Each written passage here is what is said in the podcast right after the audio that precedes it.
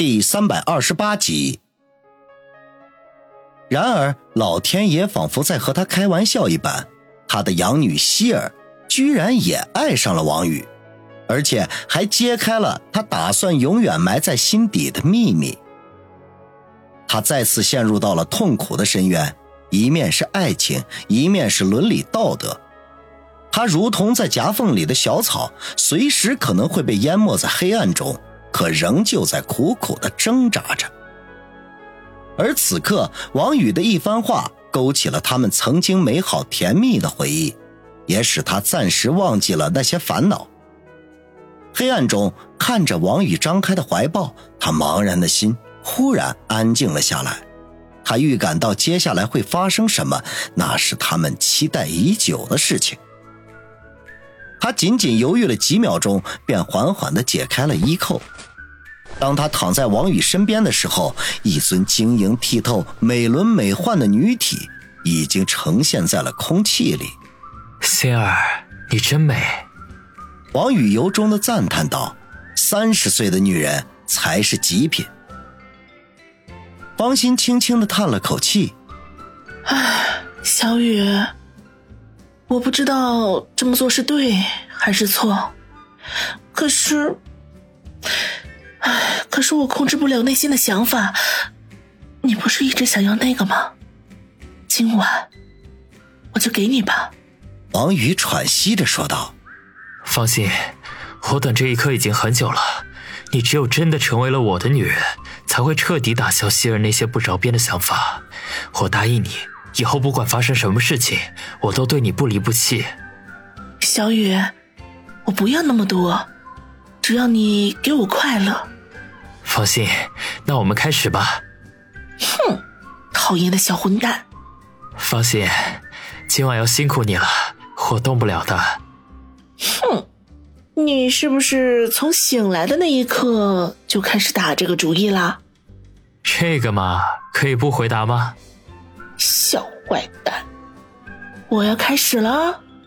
病房门外，节能灯的光线使走廊里充满了冷色调。于雨溪瘦弱的身形来到了病房门的墙壁上，他捂着脸，缓缓的、委顿的滑坐到了地上，无声的哭了起来。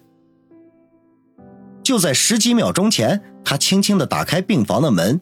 也许是里面两个人太过专注了，根本就没有听到开门声，这使他看到了最不想看到的一幕，他的心一下子就提到了嗓子眼就在今早，林雪飞也曾做过这样的事情。她已经是个十六岁的女孩了，她什么都明白，知道那意味着什么。她感觉到自己的胸口仿佛被重锤撞击了一下似的，难受的无法呼吸。他没有像早上那样莽撞的开口说话，而是知趣的重新将房门关好。可是那一幕在他眼中挥之不去，他只能通过无声的哭泣让泪水模糊自己的双眼。病房里的声音持续了很久才结束，于雨溪的眼泪也随之停止了下来。他跌跌撞撞地返回到病房，一头倒在病床上，用被子蒙住头，心中暗暗的发誓：“你们能做到的，我于雨溪一样也可以。小雨哥，我一定会征服你的。”疯狂过后，方心轻伏在王宇的胸前，急促的呼吸慢慢的平复了下来。王宇双手环着他光滑的脊背，手掌下的皮肤布满了细密的汗珠。小雨，我今晚真开心。方心轻声的说道：“那种巨大的满足充实感，她已经有十几年都没有体会过了。”放心，今晚是你的时刻。”王宇柔声的说道。其实，如果他行动方便的话，或许可以给予这个女人更大的满足。嗯，今晚是我最幸福的时刻。是芳心的时刻，芳心点头说道。王宇笑道：“这样的时刻以后还会多到不能再多，就怕到时候你不愿意呀。”芳心抬起头来，正色的说：“小雨，我这一辈子都只属于你。不管什么时候，只要你高兴，我都愿意。王宇闻言，心中爱极了，捧起她红晕未退的脸颊，献上了深深的一吻。小雨，我一会儿得回去了。希儿醒来见我不在，肯定会过来找我的。如果看到我们这个样子，他一定会伤心死的。方心忽然说道。王宇咂巴了一下嘴，其实让他知道也未尝不是一件好事。不行，他还太小，心里承受不了的。过几年等他大一些，懂事了，自然就没问题了。方心爬起身去找自己的衣服穿上。王宇默默的看着他，心中暗暗的说道：“对不起，方心，只怕希儿的心已经伤透了。”其实他已经看到了。第二天一早，于雨溪便出院了，而且也未向王宇辞行。王宇虽然意外，却也在情理之中。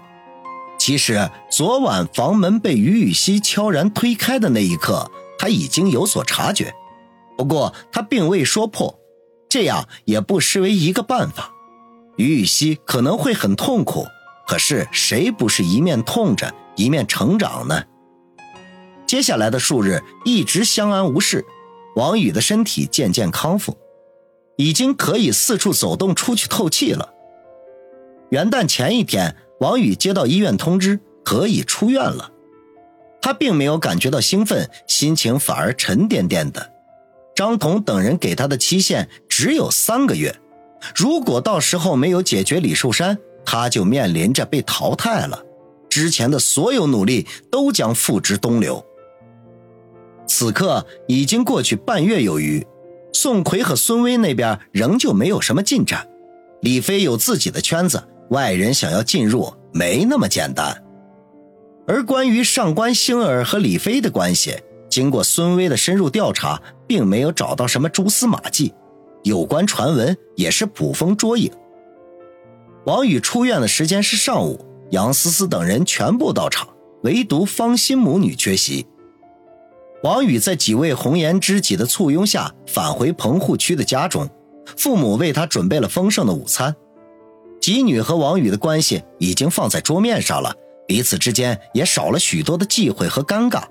虽然心里都有醋意，可是表面上却是一团和气。饭桌上互相谦让，其乐融融。把王大海老两口看得瞠目结舌，这真不知道这自己的宝贝儿子使了什么手段，令这些女人们服服帖帖的。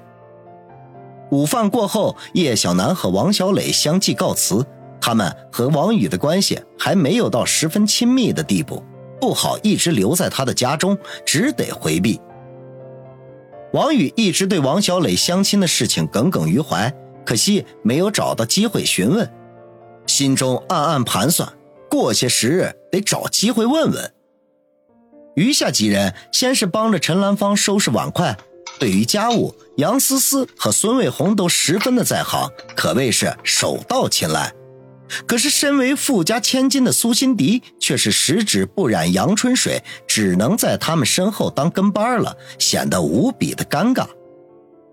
收拾妥当，老两口随便找个理由就出了家门。给王宇他们留下独处的时间，在王宇的房间里，杨思思、孙卫红和苏辛迪并排坐在床边。王宇捏着下巴打量着三个如花似玉的大美女，脸上绽放出灿烂的笑容来，咂巴了一下嘴巴，说道：“哎，酒足饭饱，我们是不是应该做点什么？”三人不约而同的白了他一眼。孙卫红挥挥拳头。